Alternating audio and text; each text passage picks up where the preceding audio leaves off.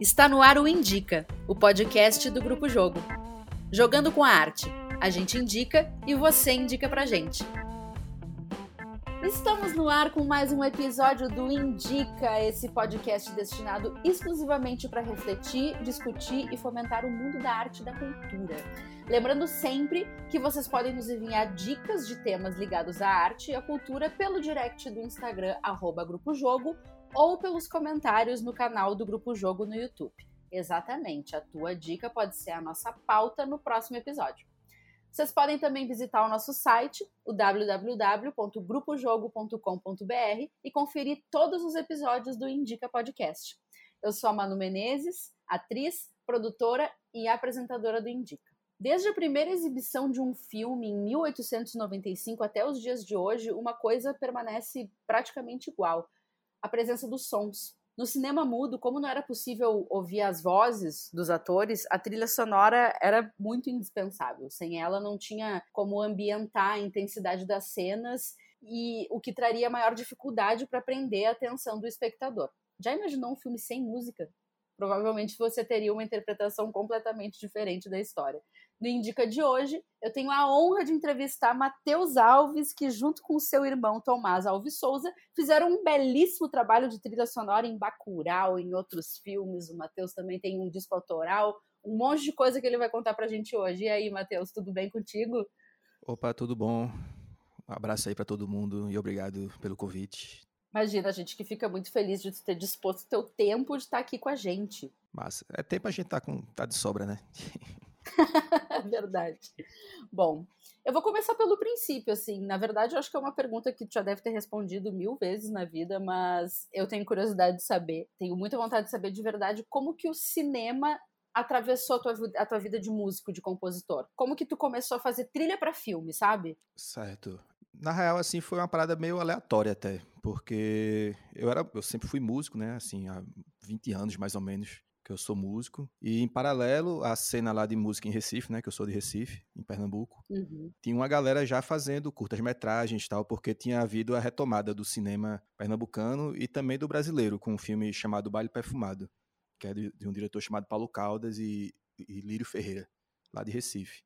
Isso no final da, da, década de 90. E aí nos anos 2000, que é esse período que eu comecei a tocar e tal, nas bandas e, e, e tudo mais, tinha essa galera também, meio que da minha geração, fazendo curta-metragem, começando a brincar de cinema. E aí foi meio que natural, assim, a galera que era músico, é, contribuir nos filmes com trilha sonora. A gente já era amigo, tal, da faculdade e, da, e dos bares, né, da, da noite lá de Recife. E aí foi meio que, como eu falei, meio aleatório, assim. A gente começou a fazer música meio que de brincadeira no começo, não era nem profissional o esquema. Sendo que aí o cinema lá foi maturando, né? À medida que o, a galera Sim. foi fazendo mais filmes, que a própria é, legislação também, né, do, do, do lá do, tanto de Pernambuco como do, do Brasil, ela foi ficando mais sólida também, os financiamentos foram ficando mais interessantes. E aí a gente começou uhum. a perceber que isso poderia ser uma, também uma possibilidade profissional. Meu irmão, no caso, o Tomás, que fez comigo a trilha de Bacurau, como você falou, é, ele é mais velho, né? Aí ele já começou a fazer uhum. trilhas nesse período dos anos 2000 mesmo, para uma galera mais dessa geração de, de Paulo Caldas, do, da galera do, que a gente chama meio que a primeira geração de cineastas lá de Recife. Eu já fui pegar um, o bonde andando um pouco mais na frente, assim, porque eu era mais novo e tal. Mas é isso. Basicamente tem uma, uma virada de chave, assim, no, no, no, na minha carreira em particular, que foi em 2011, se eu não me engano, é 2011, eu fui fazer um mestrado fora em uhum. composição, porque eu fiz música né, na faculdade e tal. Comecei a tocar na orquestra jovem também lá em, Recife, na orquestra sinfônica, e fui pegando uma experiência de compor, de compor tipo, a, a moda antiga, assim, de escrever partitura, etc. E aí fui fazer esse mestrado na gringa, em Londres. E aí lá tinha um curso também de trilha sonora. Tipo, a, o mestrado em composição era dividido. A composição mais pura e a composição de trilha sonora. E aí eu meio que, na, na minha cabeça, eu pensei, pô, vou começar a dar uma sacada aqui também nessas aulas, porque eu tô ligado que a galera tá fazendo autoestima lá em Recife. E aí, por causa disso, eu meio que entrei no esquema profissional, meio que numa carreira solo, porque antes até em filmes que meu, que meu irmão fez a trilha, eu participava, assim, gravando baixo e tal, contribuindo de alguma forma. Mas nesse momento que eu fiz o curso lá, na gringa, teve essa cadeira que eu paguei de trilha sonora e eu tinha que fazer tipo uma trilha para um curta-metragem, era tipo o trabalho da cadeira. E aí o professor lá falou, ó, a gente tem aqui no acervo várias curtas-metragens aqui da Inglaterra. Aí eu, eu pensei comigo, pô, para que eu vou fazer um trabalho genérico aqui para um curta que ninguém vai ver se tem altos amigos meus fazendo filme em Recife? E aí eu mandei uma mensagem para vários deles no, na época, inclusive Kleber, Juliano, que são os diretores de Bacurau, mandei para uns brothers mais das antigas, Pedroso, Pedro Severin, a galera assim que eu já que a gente já tinha contato nos anos 2000. E aí eu mandei essa mensagem falando: "Ó, oh, galera, eu tô aqui para fazer uma trilha para essa minha disciplina aqui e tô disposto a fazer para um filme que vocês estiverem produzindo aí. Inclusive, vou fazer de graça, porque, tipo, eles adoraram a ideia, né? Porque eles não iam ter que pagar. Porque... Nossa, imagina! Pois é, a questão de orçamento para curta-metragem, principalmente, é muito complicado, assim. E aí, dois, dois deles, dois desses brothers, responderam, falaram: oh, estou com uma trilha aqui no gatilho, bora? Aí foi aí que eu comecei. Comecei com dois curtas que eu gravei uma parte, inclusive, lá na gringa ainda, e depois voltando para Recife, é, terminei um desses curtas e fui emendando um trabalho no outro, de curta. Aí fui ampliando também o um leque de realizadores e realizadoras que eu trabalho, e também uhum. fui partir para fazer trilha de longa, né?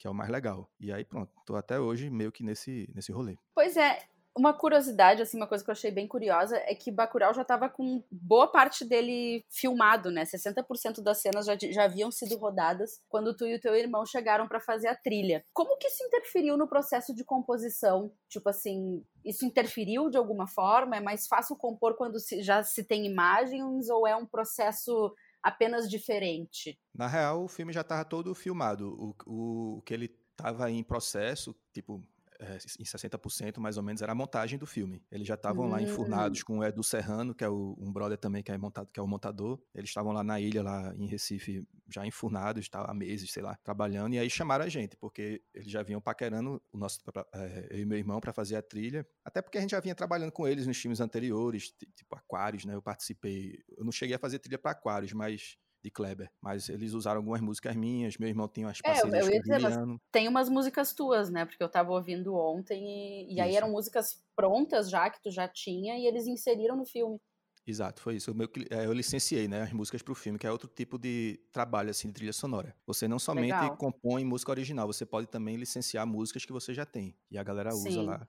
Que é o caso quando usa uma canção de Caetano Veloso, Chico Buarque. Tipo, essas músicas são licenciadas para o filme, elas têm autorização, o filme tem autorização, paga, né, um, um cachê lá, e aí, o, e aí pode usar no filme e tal. Então foi isso. Quando eles estavam nesse meio da. A gente chegou lá na, na, ilha, eu e meu irmão, eles chamaram a gente. Acho que a gente foi até os primeiros a assistirem, a assistir alguma coisa é, fora esse núcleo mais duro da produção lá do filme, os diretores e tal, e o, e o editor. Uhum. E aí, quando a gente viu o filme, ele tava indo até a metade, assim, basicamente, do que é hoje, assim. Ainda, e bem diferente também, né? Porque geralmente num processo de montagem, o filme é, fica um corte bem gigante e depois a galera vai enxugando, né? Até ficar num, numa fluência mais interessante. No resultado final, sim. Isso. E aí foi isso. A gente já pegou o filme até a metade, já deu para sentir bastante para onde ele estava indo e para onde, pra onde não estava não indo. E a gente ficou já até meio empolgado, assim, porque era um filme meio diferente. Tipo, tinha bala, tinha perseguição, sei lá, um filme meio faroeste, sim, ficção científica. Sim.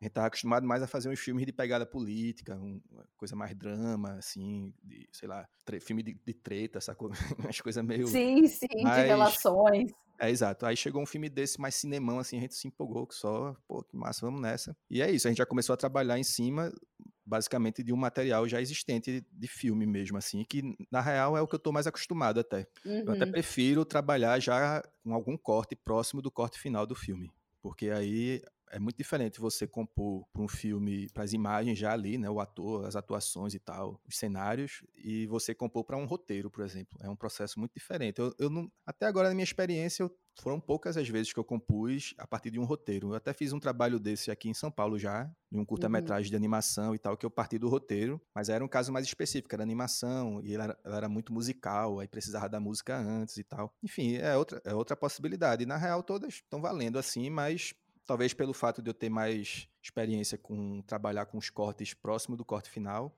eu gosto mais dessa abordagem, assim. Mas tudo é possível, na real. E, assim, dá para fazer de todo jeito. E falando um pouco de atmosfera, assim, pelo que tu falou e pelo que eu pesquisei, tu tem outras mil experiências musicais, né? Tu é baixista também, vem de um estudo erudito e de orquestra e também da música do norte e nordeste. Como é que foi unir essa estética erudita, assim, essa estética de sintetizadores e essas referências oitentistas que tem na trilha e essas coisas assim meio até meio espaciais assim como, como é que foi como é que é esse trabalho assim como que tu se usa do que tu dessa tua formação mais erudita para chegar nesse resultado assim que dá todo esse clima pro filme sabe até meio faroeste que tu citou essa parte mais eletrônica do filme é, meio que ficou a cargo do meu irmão. A gente fez uma divisão do trabalho. É, uhum. Eu fiz a parte mais orquestral, a parte mais tradicional de, de trilha sonora tal que, que seta ali os, os, cenários, os ambientes. E meu irmão pegou essa parte mais experimental, mais eletrônica, que a gente meio que fez essa divisão conceitual de que eu fiquei encarregado da vila, né, de Bacurau, da galera uhum. ali nativa e tal, e meu irmão ficou encarregado dos gringos, que eram os invasores e tudo. E aí tem essa uhum. sonoridade que é, veio muito emprestada de John Carpenter, que é um diretor é, norte-americano que também é compositor, inclusive, de trilhas. Ele faz muitas trilhas usando sintetizadores e tal, e, e é, outra, é uma referência também de Juliano e Kleber, né, que são os diretores. E aí foi, tipo, automático, assim, a gente partido da sonoridade dele. Tem, inclusive, uma música dele no filme, que foi usada, uhum. foi licenciada para o filme e tal. E foi isso, a gente começou, o trabalho partiu dessa divisão, mas também depois foi meio que mesclando, assim, foi meio que mesclando todas as sonoridades à medida que o filme ia, ia se desenvolvendo na narrativa dele, né? E no meu caso, que tô, eu tive esse, realmente esse treinamento mais é, tradicional, né? De estudei no conservatório, fiz esse mestrado e tal, de escrever para orquestra, instrumento sinfônico, mas na real, é, para mim, instrumentos sinfônicos ou eletrônicos são, sei lá, fontes sonoras, né? Eu uso eles como, uhum. penso neles como uma cor, fazendo analogia assim com a pintura, por exemplo. Ou seja, tudo tudo são fontes sonoras para mim. Eu não tenho, eu não hierarquizo. Eu penso assim o que eu tô afim de fazer na hora e ah, vou juntar aqui um clarinete com um, sintetizador aqui que eu gosto, que Pink Floyd usava, sei lá. Às vezes é assim, é uma referência nada a ver, que aí você, pô, quero usar Sim. esses instrumentos aqui juntos e aí eu, eu faço uma orquestração usando todos esses instrumentos em pé de igualdade, assim, basicamente. Inclusive, atualmente eu tô trabalhando só com, eu tô fazendo um disco autoral, de, aproveitando a pandemia, né, esse tempo que a gente tá, esse tempo sobrando que eu falei assim. É, que, Opa, maravilha. Já tô curiosa de, de escutar. Total. De uma forma ou de outra, ele se apresentou esse tempo pra gente, mesmo num tempo, nesses tempos tão bizarros, né, e tristes. Mas é isso, eu preferi. Aí eu meio que fiz essa. essa eu falei, pô, vou, tô com várias ideias aqui que eu tô guardadas há anos. Porque eu sempre tô trabalhando em alguma trilha e fico, meus projetos pessoais ficam meio escanteados. Aí eu aproveitei, agora eu vou fazer uhum. esse som que eu tô afim. E tô basicamente fazendo só com sintetizador. Tipo, no caso, sintetizadores digitais, né, que a gente chama de plugin, que são programas, uhum. são tipo algoritmos e tal, que a gente usa nos programas de áudio aqui mas que simulam os sons praticamente iguais assim dos sintetizadores analógicos da época da década de 70, 60 e tal. Ou seja, para mim é isso, eu não tenho não hierarquizo os instrumentos, como algumas pessoas até tipo, ah, não, porque a música erudita é superior. Eu acho isso a maior conversa mole assim para boi dormir. Não... É, já deu, né? Pois é, isso aí já, já é coisa do antiga. Já ficou devia, no passado. Não devia nem ter existido, na real, esse tipo de debate, porque o que importa é o som, no final das contas, e você ouviu o claro. som. Claro. Pois é. Então, teve uma entrevista para um site que eu dei uma pesquisada, que é o reverb.com.br, que tu disse que o Kleber e o Juliano, os diretores do filme, né, deram bastante liberdade para vocês fazerem a trilha do filme mas que era importante que vocês partissem de uma estrutura harmônica, né? Da música Bichos da Noite, do Sérgio Ricardo, é isso mesmo? Sim. Como que foi fazer uma trilha original que se funde a músicas que já foram escolhidas anteriormente? Vocês pensam assim, por exemplo, nesse caso aqui, ele falou que vocês que era importante que vocês partissem dessa estrutura harmônica. Isso faz com que a trilha toda, mesmo que tenha músicas já prontas, tenha uma unidade? Como que é esse penso, assim? Vocês se imbuem desse clima, assim, das, das outras músicas para compor também? Isso, foi, foi, isso foi basicamente o que aconteceu nesse filme. Eles não necessariamente, eles não exatamente pediram pra gente seguir a estrutura harmônica ou, ou alguma questão musical desse tipo. Eles meio que falaram, ó, oh, essa música aqui, que tava já nesse corte, aquela cena do velório no começo do filme e tal, que tem a uhum. música cantada pelos moradores lá, ela já Sim, tava é bem daquele importante jeito. pra história, né? Exato, que é uma cena bem fundamental. Tem aquela personagem pra gente lá, é, ela é interpretada por Lia de Itamaracá, que é uma cirandeira lá de, de Olinda, de Itamaracá, na verdade, falei uma besteira aqui, que é uma praia lá perto de Recife. Tipo, tem um significado incrível pra gente, é todo aquele cenário, aqueles, aquelas pessoas. E tinha aquela música com aquela potência toda já nesse primeiro corte que eu falei, que a gente viu lá, o corte que era só metade do filme. E a gente mesmo olhou assim, tipo, irmão, essa música aí a gente tem que, de alguma forma, se valer dela pra construir a música original do filme. E, e ocorreu esse pedido também dos diretores, falou, oh, essa música aqui é muito importante, a gente quer que vocês tenham ela em mente o tempo todo quando estiver compondo. E aí eu e meu irmão, a gente, nessa conversa que a gente teve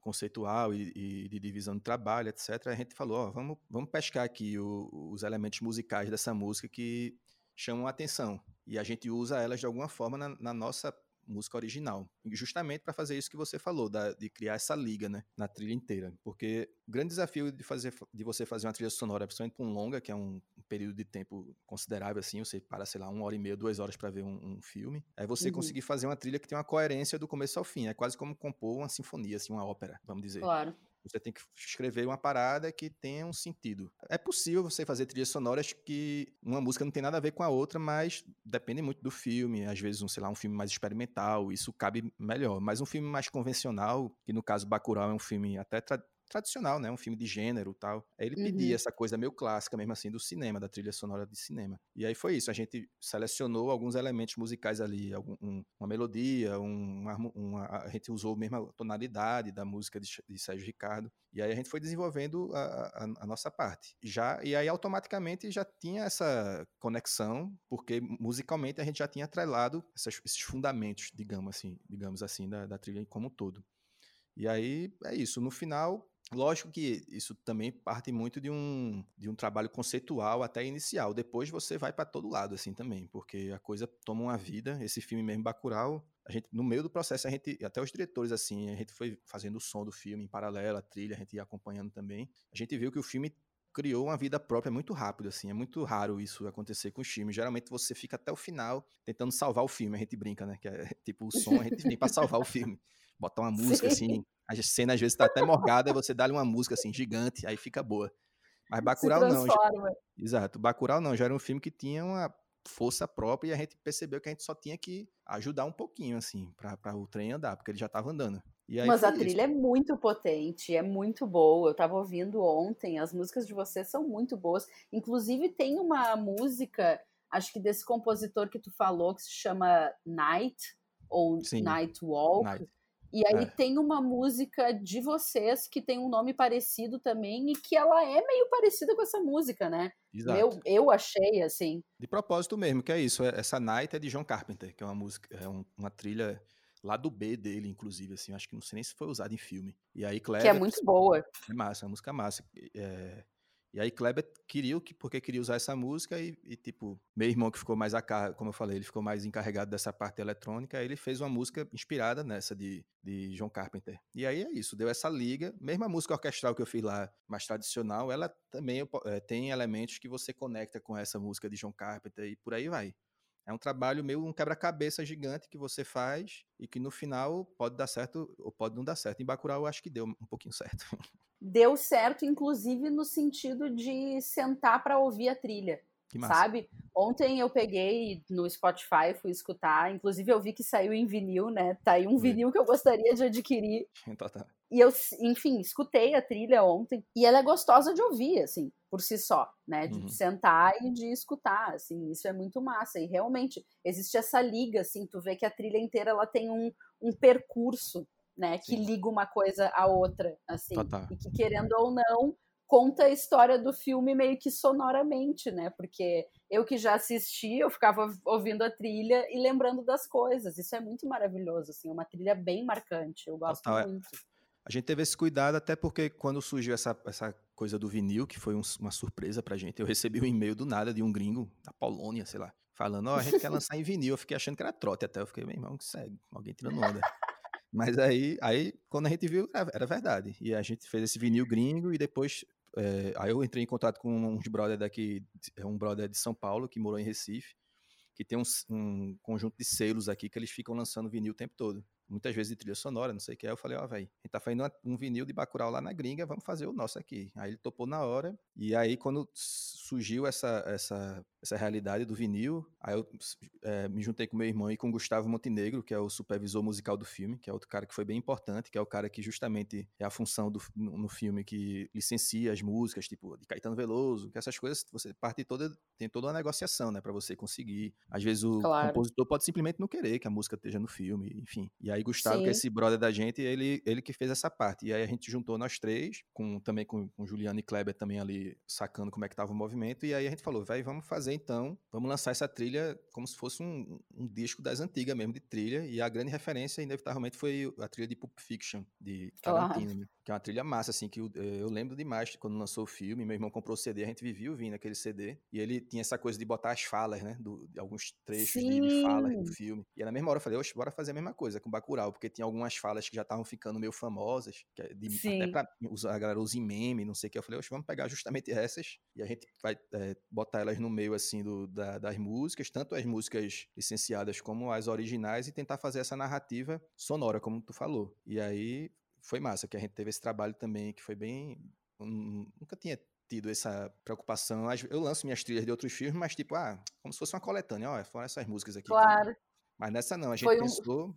O, foi um trilha... trabalho em cima de um trabalho, né? Exato. E aí, como tinha essa coisa do vinil, que a gente, tipo, a gente é colecionador de vinil, nós quatro. Eu, meu irmão e os diretores. Então a gente falou, é a chance, de repente, talvez a única na vida de ter um vinil com as músicas da gente. Assim, até hoje eu olho aqui e fico achando que é mentira, que eu vejo meu nome e minha música tá lá no vinil. Nunca imaginei que ia ter uma música gravada de fato no vinil, assim. E aí foi massa. Nossa, que maravilha! Muito massa, muito massa. Eu ouvi muito também essa trilha do Pulp Fiction.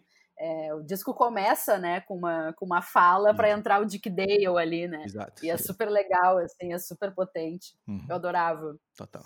Agora, vou te fazer uma pergunta um pouco mais, assim, burocrática, talvez.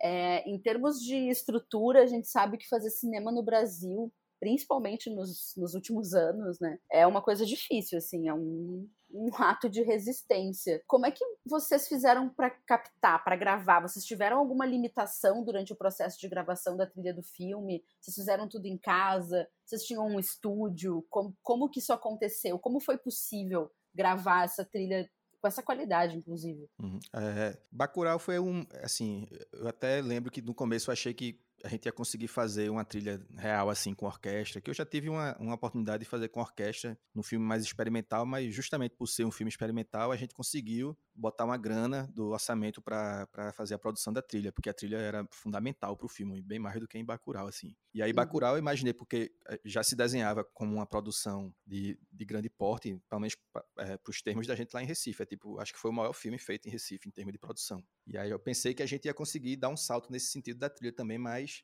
infelizmente não foi possível fazer dentro do, do, do, do que a gente sonhava, assim, que na real é o que sempre acontece. É, tipo, quando o filme chega no final, na pós-produção, né? Que é quando a gente entra, boa parte da grana já foi-se embora, porque é muito caro fazer o set, sei lá, filmagem e tal. Às vezes, Juliano depois ficou me falando, porra, teve três dias lá que choveu, simplesmente choveu, no meio do sertão lá. Nunca chove, choveu. No meio da. E, tipo, eles perderam três dias. Isso quer dizer três dias Caramba. de grana e aí, enfim, claro. É, tem essas, essas aleatoriedades também. E além delas, além dessas questões do, do processo mesmo, que muitas vezes penaliza após, teve a questão desse, dessa mudança, virada de chave aí na, na, na Ancine, na, na Secretaria de Cultura, Ministério, enfim, que eu acho que não existe mais, eu não sei nem como... Não temos mais nada. Nem mais nada, na real.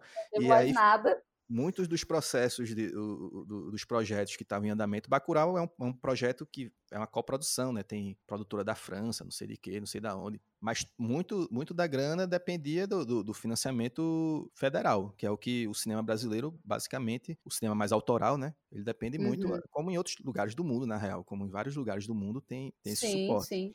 E aí, quando foi chegando, justamente na parte da gente, foi quando entrou esse desgoverno aí e, tipo, travou muito do, dos projetos. E aí a grana ficou totalmente represada. Eu imagino que deve ter uma grana pesada travada lá. E não somente na parte de cultura, na parte da Ancine. Mas a gente, se a gente for ver as notícias hoje em dia, tipo, tem grana represada até do Covid. A galera não sabe Sim. nem administrar a grana que tem para gastar. É, um, é uma incompetência. Na, na tão... saúde, né? Imagina. Exatamente. É, é, coisas muito mais fundamentais. Tipo, a incompetência é tão absurda que, tipo, é um governo que tá poupando uma grana que era para estar tá gastando, na real principalmente em questões Sim. mais emergenciais até. E aí a cultura para uma galera dessa inclusive que é tipo anticultura praticamente, é, tipo, eles estão nem aí. Aí foda-se, eles tipo travaram o sistema e a gente teve que fazer um pouco na raça, assim como é o normal, na, uhum. desde antes também. Enfim, a gente fez muita coisa em casa. A parte do meu irmão, basicamente, ele fez toda em casa, que ele tem um, um processo particular lá dele de produzir. Já eu sou acostumado a gravar da mesma forma que eu componho, partitura, não sei o que. Eu, eu, inclusive, gosto muito de ir para estúdio, contratar músicos e gravar instrumentos de verdade, etc.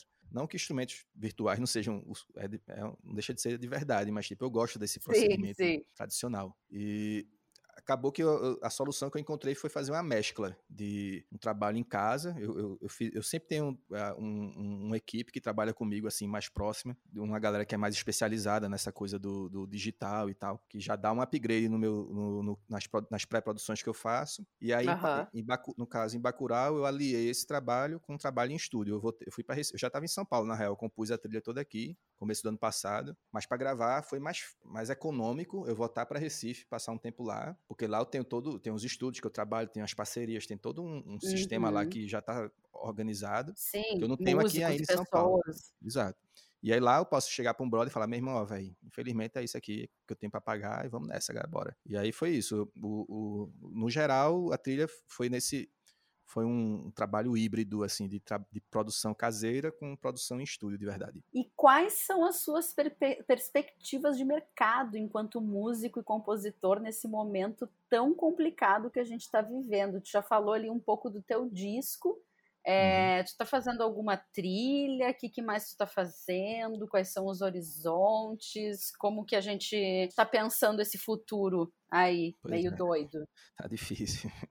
É, eu vim, eu me mudei para São Paulo ano passado justamente para dar uma ampliada, né, no meu no meu leque assim de contatos e de, de possibilidade de, de, trabalho, porque lá em Recife eu meio que já zerei o jogo assim, de certa forma, já trabalhei com boa parte da galera lá, continuo trabalhando. E não estava sendo o suficiente porque para você construir um, um, ter um meio de vida assim de trilha sonora para cinema é algo muito. Até hoje eu, eu fico, me brinco aqui com meus amigos, eu falo, vai, porque eu não terminei? Eu, eu, cheguei a fazer computação, dois anos de ciências da computação.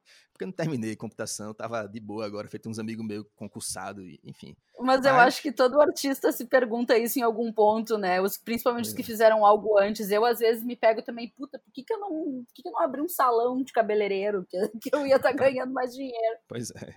E é, mas enfim, é isso. Aí é, é, é meio que você não escolhe a, a música, né? Ou, ou, ou outro tipo de arte, assim. É ela que lhe escolhe, na real. Eu sinto muito isso, assim. Tem hora que quando Sim, eu vi, eu era também. músico. Tipo, eu tocava porque eh, gostava, fui gostando cada vez mais, mais, mais. Uma hora eu falei, véi, é isso. Ia, tinha eu tive certeza no momento que ia morrer fazendo isso, de uma forma ou de outra. E, enfim, tô tentando até agora de algum jeito. Tô, tô muito pessimista, na real, principalmente porque, por causa do, desse desgoverno aí, totalmente irresponsável, que está sepultando um, um, uma cultura nacional que, tipo, o Brasil, falando mais da música, né, que é o que eu posso falar com um pouco mais de propriedade, é um, uma potência universal, assim, galáctica, velho. A gente é foda da música, Sim. assim, e, e, trilha sonora, Sim, o que concordo. seja. E aí a gente tá vendo esse, esse, todo mundo meio deprimido, assim, os músicos que eu conheço, os musicistas. A gente tá num, num tempo muito difícil, o que sobra pra gente é, sei lá, é como eu fiz aqui, eu de, me dedicar a um projeto pessoal, que eu já que, que esse projeto, tipo, é uma música mais, até mais experimental, uma música instrumental, não é algo que vai me dar um, é algo que eu faço mais por por prazer mesmo, assim, para mim mesmo e, e, e, tudo mais. Tô fazendo, voltando mais ou menos para tua pergunta, tô fazendo uma trilha também com um brother chamado Caçapa, que é lá de Recife, mas que mora aqui também até há mais tempo, de um filme de, de Recife, que surgiu depois de Bacurau. Cheguei a fazer algumas trilhas quando eu cheguei aqui em São Paulo, mas ainda para diretores e realizadores lá de Recife, de uma galera que já mora aqui, e filmes produzidos por produtoras daqui. Enfim, eu estava justamente nesse meu caminho, né, que, eu, que era meu plano de chegar em São Paulo e ampliar minha, minha atuação. Mas aí veio o desgoverno junto com pandemia. Aí, pum, foi, foi que nem um. É um uma balde de água. Bomba. É um balde de água zero Kelvin, né? Zero absoluto, uma, né? Nem água fria. Congelou é uma pedra tudo. de gelo na cabeça. Pois é, e aí é isso. Eu tô muito. tô realmente pessimista, mas ao mesmo tempo não tenho o que fazer. Eu tenho que continuar tentando e fazendo som. Tipo, tô aproveitando já aqui. Tem, só... Já tem data para lançamento desse, desse disco que eu fiquei curiosa. Ah, na, na, real, não, eu tô fazendo bem calmamente, tipo, como eu sou o produtor, o compositor, sou tudo desse, desse disco. Eu tô fazendo. Dono do próprio projeto. É, exato, tô fazendo com muita calma, porque eu quero fazer algo consistente, assim, com, que, que vai ter um, uma importância, pelo, pelo menos para mim e para minha mãe, talvez, assim, é, geralmente minha mãe gosta do que eu faço.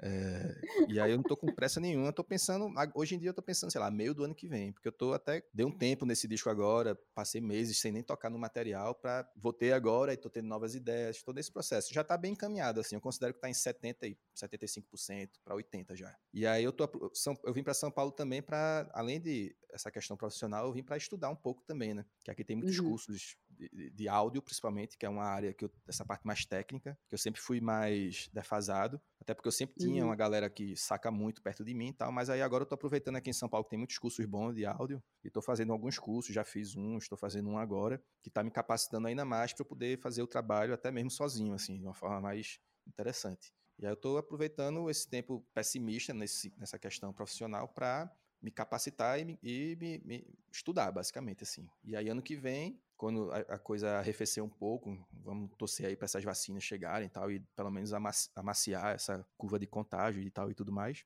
E aí eu vou, vou partir para o campo de batalha aqui mesmo, de conhecer gente, aquela velha esquema, conhecer as produtoras, conhecer a galera que faz filme aqui e tentar seguir, porque tá difícil.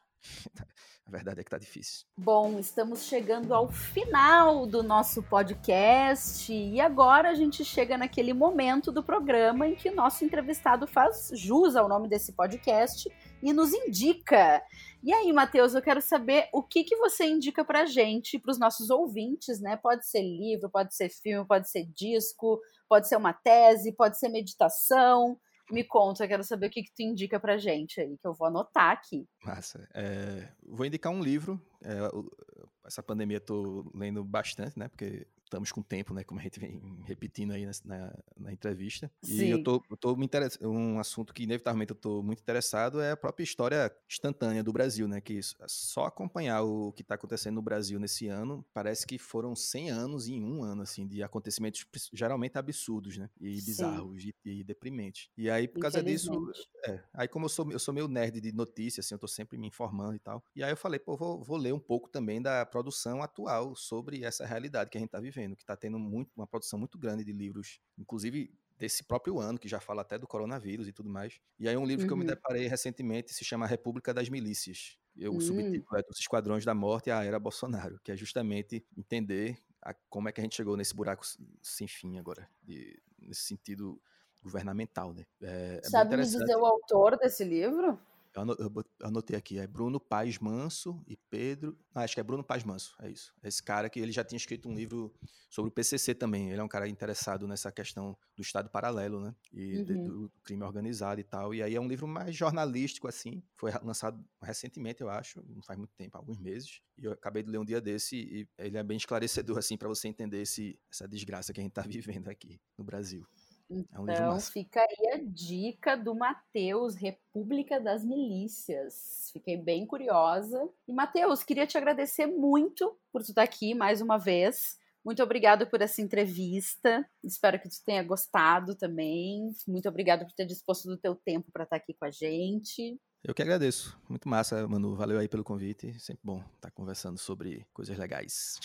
Gente, é isso então. Lembrando que vocês podem ouvir todos os episódios do Indica no nosso canal do YouTube, no nosso site. Lembrando também que no www.grupojogo.com.br a gente tem o nosso chapéu virtual. Enfim, a nossa maneira de arrecadar fundos para continuar fomentando o trabalho e levando informação e criando podcast. E agora criando conteúdos digitais aí para continuar é, aquecendo a cultura. É, agradeço muito a presença do Matheus, agradeço muito aos nossos ouvintes, um grande abraço e até a próxima.